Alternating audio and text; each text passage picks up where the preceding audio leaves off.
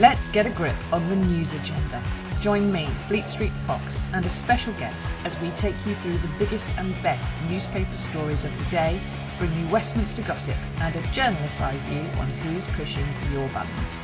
Get an expert take from politicians, celebrities, and my colleagues at the Daily Mirror as we bring you the People's Paper Review. This is the News Agenda podcast.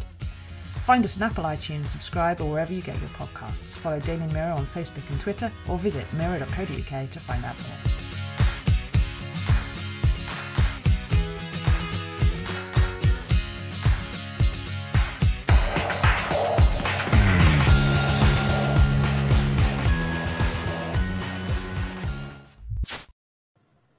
Morning, everyone. Happy Invasion Day, and welcome to the News Agenda with me, Fleet Street Fox. And today I'm joined by Labour's Shadow Armed Forces Minister, Luke Pollard. Morning, Luke.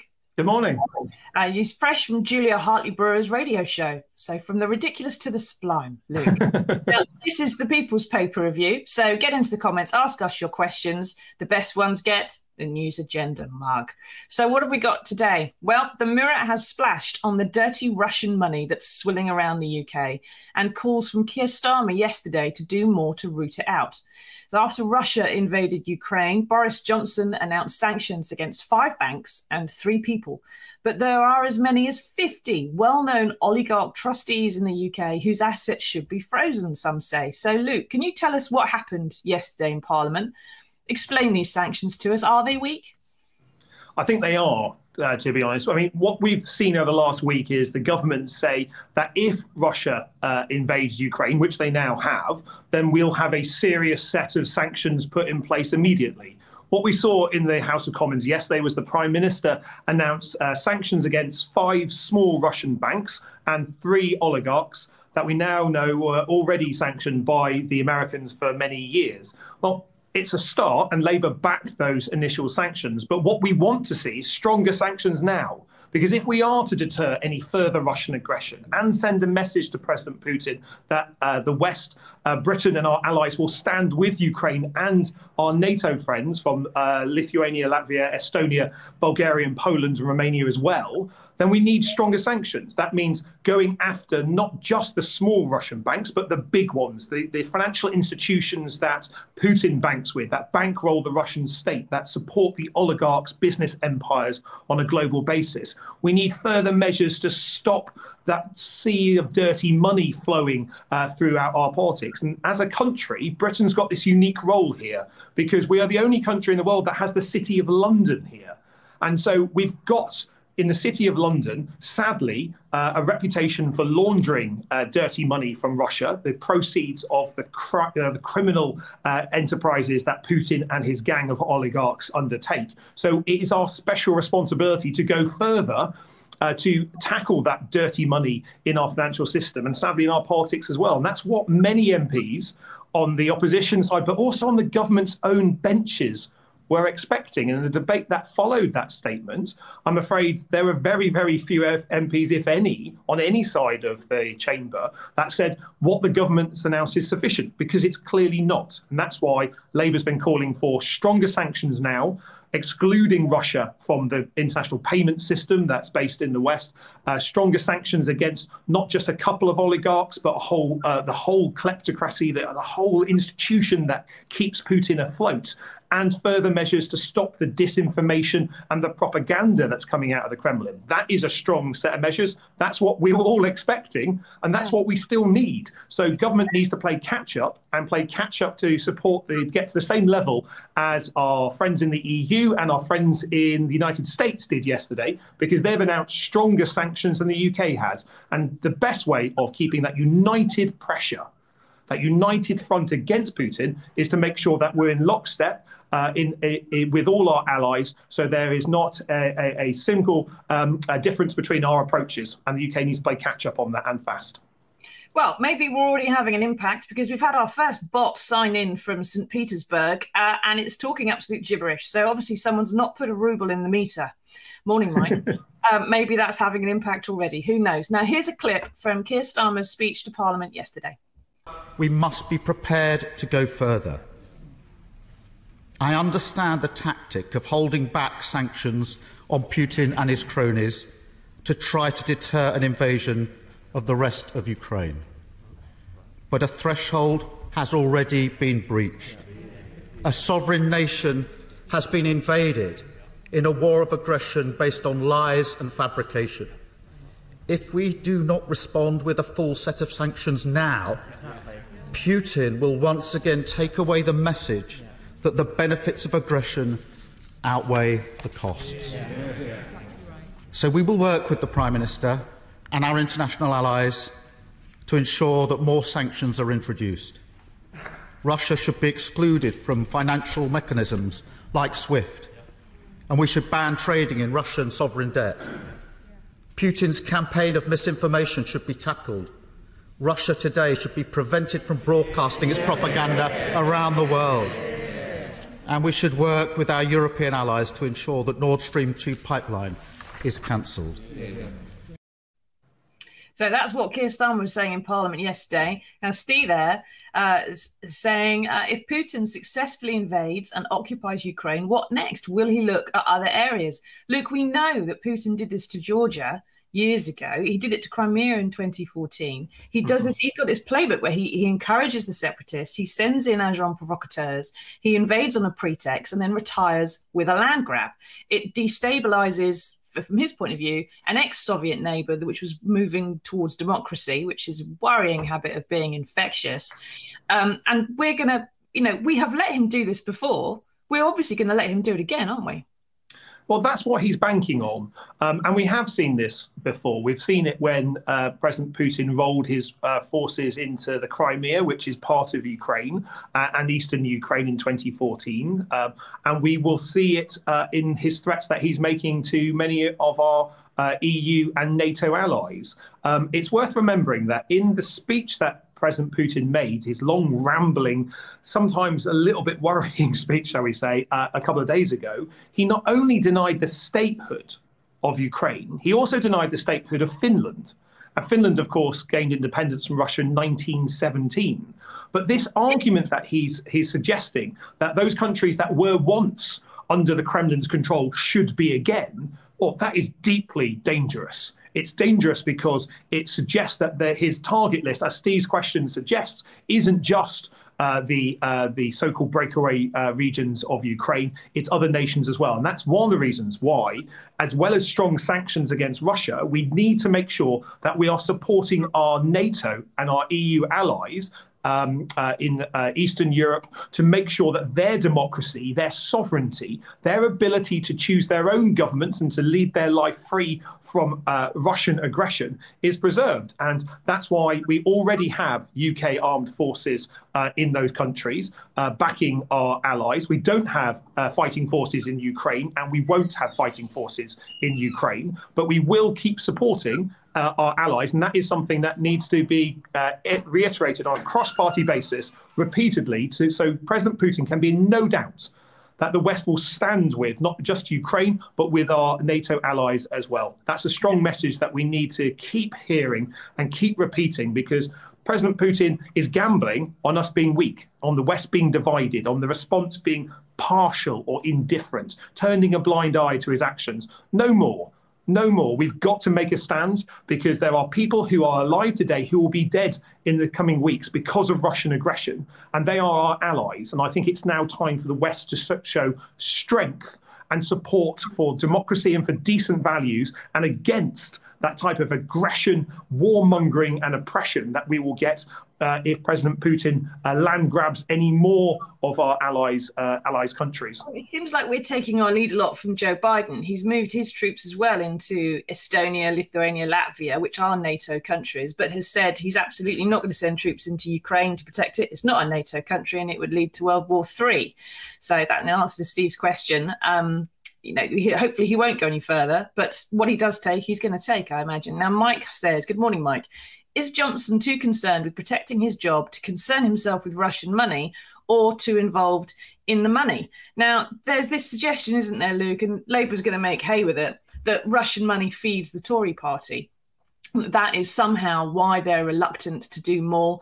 Uh, or is this because of Joe Biden's strategy? You know to do that's his plan is to have a few sanctions now. And then if if uh, if putin does more if he invades further and deeper into ukraine then do a few more and then a few more. Always have something in reserve so you can ratchet up the pressure.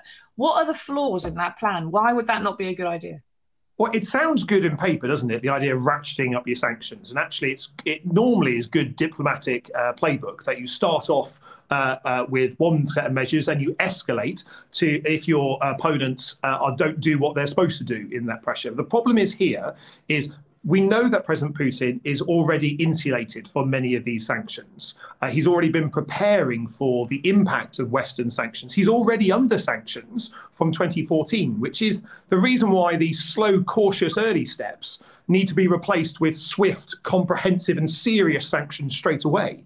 Because we know that uh, Putin uh, prides himself on being a hard man, one of these kind of like you know, awful kind of like 20th century hard men uh, uh, leaders that we thought we'd seen the end of, but sadly we've seen much more of in recent years.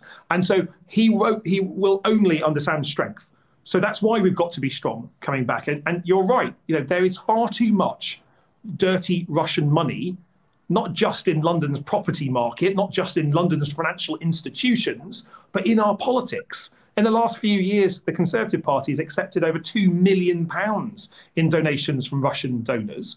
And in the elections bill that they're trying to get through the House of Commons at the moment, they're going to make it easier for people who are foreign nationals to donate to political parties. This seems all wrong. I want to see our politics cleaned up. Frankly, it's far too dirty and broken at the moment. But getting rid of dirty rubles, dirty Russian money from our politics is not only good for politics in general and our democracy, it's absolutely vital for our national security now that we take steps to do so. And so that's why we not only need to see strong sanctions uh, against Russia, but if we clear ourselves up, if we clean our own house, if we make sure that Britain is no longer a home for money laundering, dirty Russian money, and uh, Russian oligarchs to uh, to make their make their billions go even further, then actually that puts immense pressure under the stability of the Putin regime because at the moment he stays in power because he's floating on a sea of corruption and crime and dirty money. So that's what we have to attack as well. And we can do that. In fact, actually, there are very few countries in the world that can do what we can do because there's only one global financial centre and it's here in the UK, in London. It's our responsibility to do it and we should be doing it now. Well, I'm old enough to remember, though, Luke, Theresa May being warned about Russian donors and mm. Russian money laundering and Russian purchases of multi million pounds worth of London properties through offshore shell companies. There's nothing been done about it for quite a long time.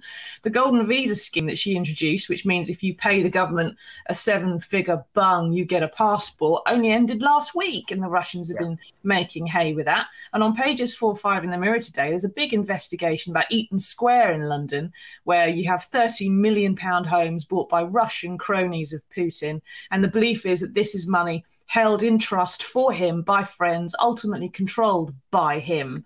But as Vanessa Everett asks us there, what impact is this going to have? on most of us. We could say, well, there's going to be sanctions and you're going to try and go after the Russian money and the multimillionaires and the oligarchs. How's that going to impact us? This war in Ukraine, what impact is it going to have on, for example, the energy crisis and fuel prices, things like that?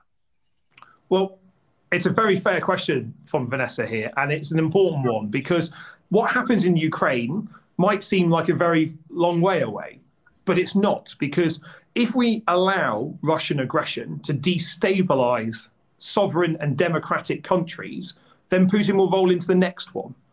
And that means affecting peace and stability in Europe and across the world. There are other powers internationally, China, for instance, looking at what the West's reaction is to Russian aggression to see what they can get away with themselves. So it does matter.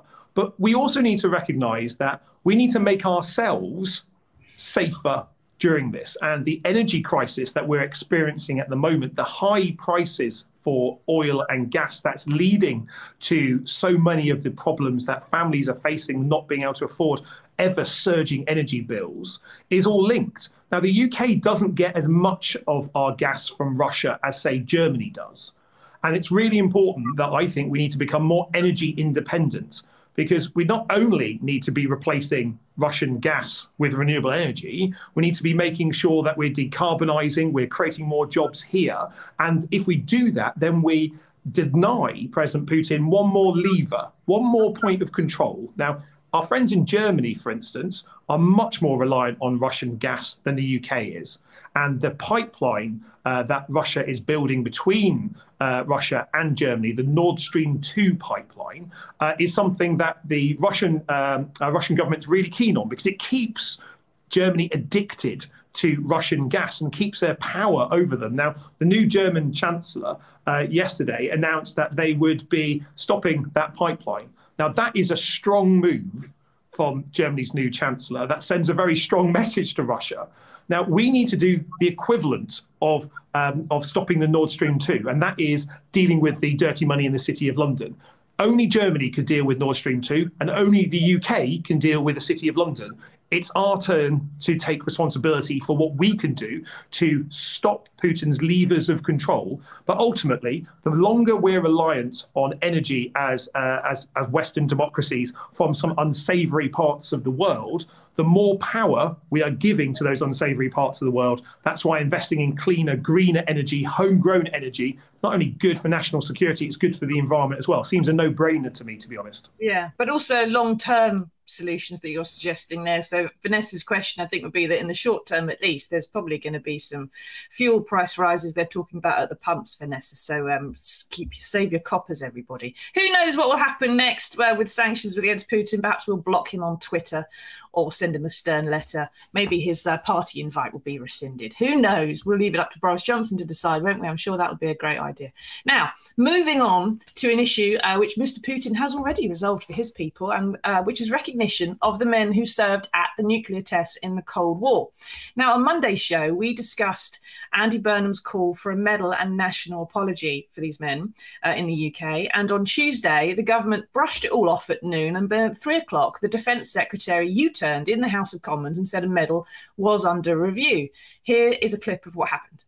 Andrew Gwynne. Yeah, yeah. The UK is now the only atomic nation with no official recognition or compensation to nuclear test veterans and their families. Ahead of the 70th anniversary of the first British nuclear test later this year, will ministers now do the right thing and give these veterans the recognition they deserve? Yeah, yeah. Look, I, I hear what the Honourable Gentleman says, and I absolutely recognise that we are now the only country to do so.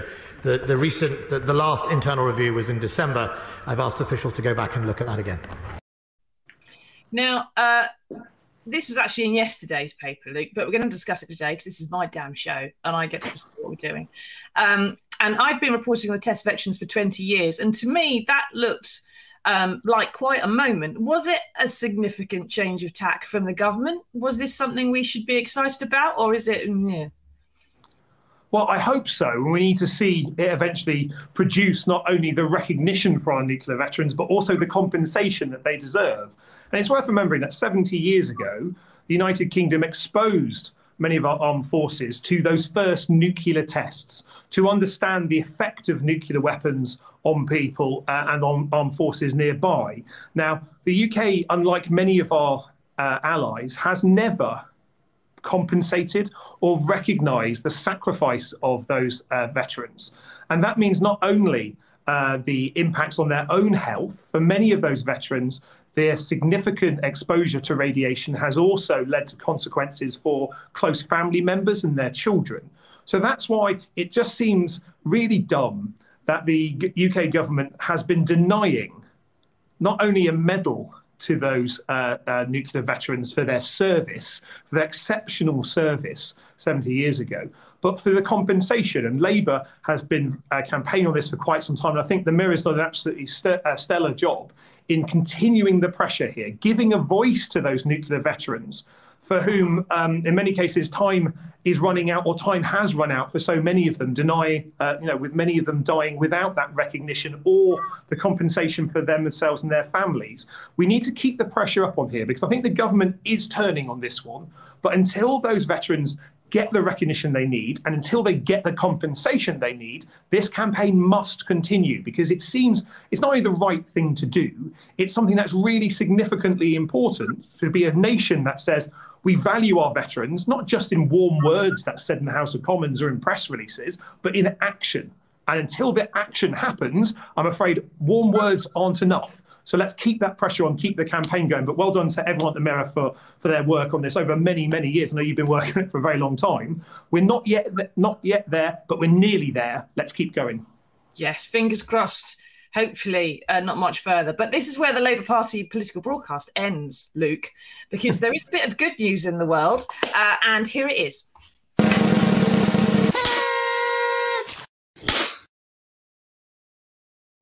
Now, this is on to someone who has got a medal, no questions asked, and we do not begrudge him that one bit, which is a short haired German pointer called Hertz, or Hearts, depending how you want to pronounce it, Hertz, I think, who served with the RAF at Camp Bastion in Afghanistan. Now, he was trained, and this is amazing to me as a dog owner, to sniff out electronics of all things.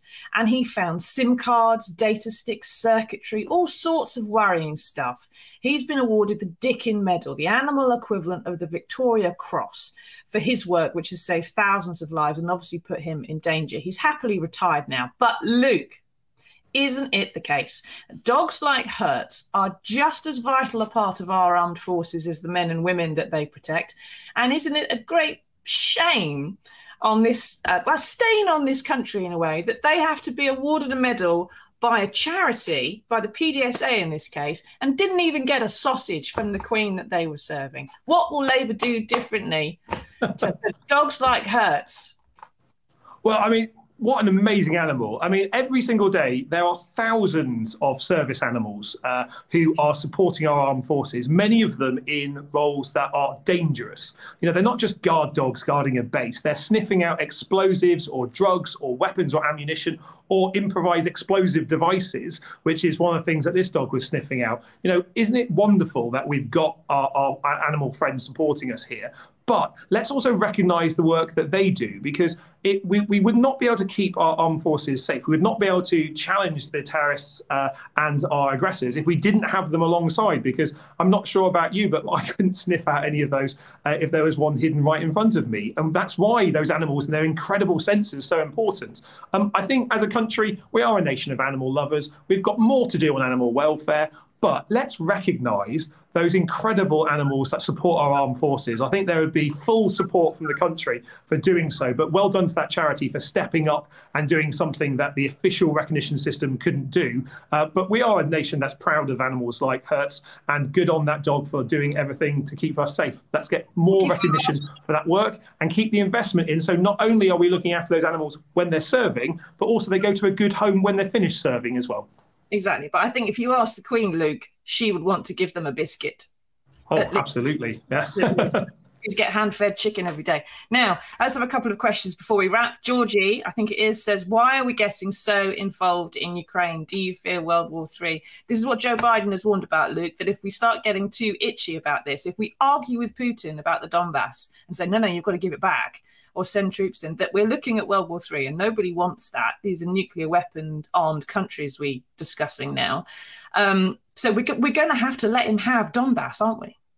No, we should never accept an aggressive, uh, a war of aggression from Putin on this one here. This is this is actually how you preserve peace by saying to aggressors, no, you will not be able to uh, invade at will and land grab. This is not the 19th century imperialism that saw European powers carve up the world, ignoring the rights of people in those countries. This is uh, a, a, 21st century nation, uh, uh, nation in, in, in Ukraine who are saying, we have a freedom and a right to exist. We have a right to choose our own government, not to have one forced on us, not to be constantly under cyber attack and dark arts operations uh, and those kind of like really dirty tactics that are deliberately designed to wear us down. Now, you know, this might be happening hundreds of miles from us, but this affects Britain. This affects the world in which we live in, and we should be standing up for allies. As a country, we've had this incredibly proud history of doing what's right, of supporting people against aggression. Now, I don't want UK forces committed to Ukraine, and the government and the Labour Party has been clear that none of us would be doing so. But let's also be absolutely clear that where we do have a military commitment, where we do have uh, NATO commitments, our defensive alliance to deter aggression, uh, which in particular protects those uh, European countries that many of us have visited, many of us have friends and family in, and, and, of whom we have many citizens in the UK from, that we will defend them, not just uh, with warm words, but with our military might, because what Putin doesn't want is a war with the West. That's not what he wants because he would not win that war with the West. He wants to be able to get away with ever so gently expanding his uh, his areas of control, moving the Russian border to get back to where it was under the Soviet Union. But that is wrong. You know, it should be for countries to decide their own fate, for sovereign democratic nations around Russia to choose which way they want to look, who they want to make alliances with, and what freedoms their people should enjoy. Being invaded and put under what is effectively a military dictatorship is not good for them. It's not good for us because the more that Russia gets away with it, the more other countries will want to get away with it as well. And that is something that Britain and our proud international role, we must never accept. We must never excuse. And sadly, there's been too much of that in recent years. of people going, well, perhaps they can have a little bit. I've never heard of that place. Let's let them have that as well. No, we make a stand up for what's right. We make a stand for democracy, for decency. And that's why we are backing our friends in Ukraine. That's why we will continue to back our friends in Ukraine, not only with uh, financial resources, not only with training, but also with the military assistance that we've been providing in, for instance, providing anti tank weapons uh, to the Ukrainian military. Ukraine will fight for their freedom We've fought for freedom in the past. We know what that struggle means. We should stand with them 100% and not allow Putin an inch of extra territory. Yes. Uh, the Falkland Islands, remember everybody, and the right to self determination. Ukrainians do not speak Russian, they speak Ukrainian um, for a very good reason, which is they are a country of their own. And also, there's some sort of news as well coming out of Russia that maybe uh, Putin has stopped listening to his generals and is slowly losing his mind. Not positive, perhaps, if you worry about the nuclear weapons, but maybe it indicates there'll be a coup at some point. That would be nice, wouldn't it? Get rid of him, get someone worse in. Anyway, thank you, Luke, for joining us. Um, thank you for your support for the nuclear test veterans. Join us again on Monday, everybody, for another edition of the News Agenda. Bye bye. Thanks for popping in, everyone. I hope it helped. Come back for more episodes twice a week. Follow Daily Mirror on Facebook and Twitter, or visit mirror.co.uk to find out more.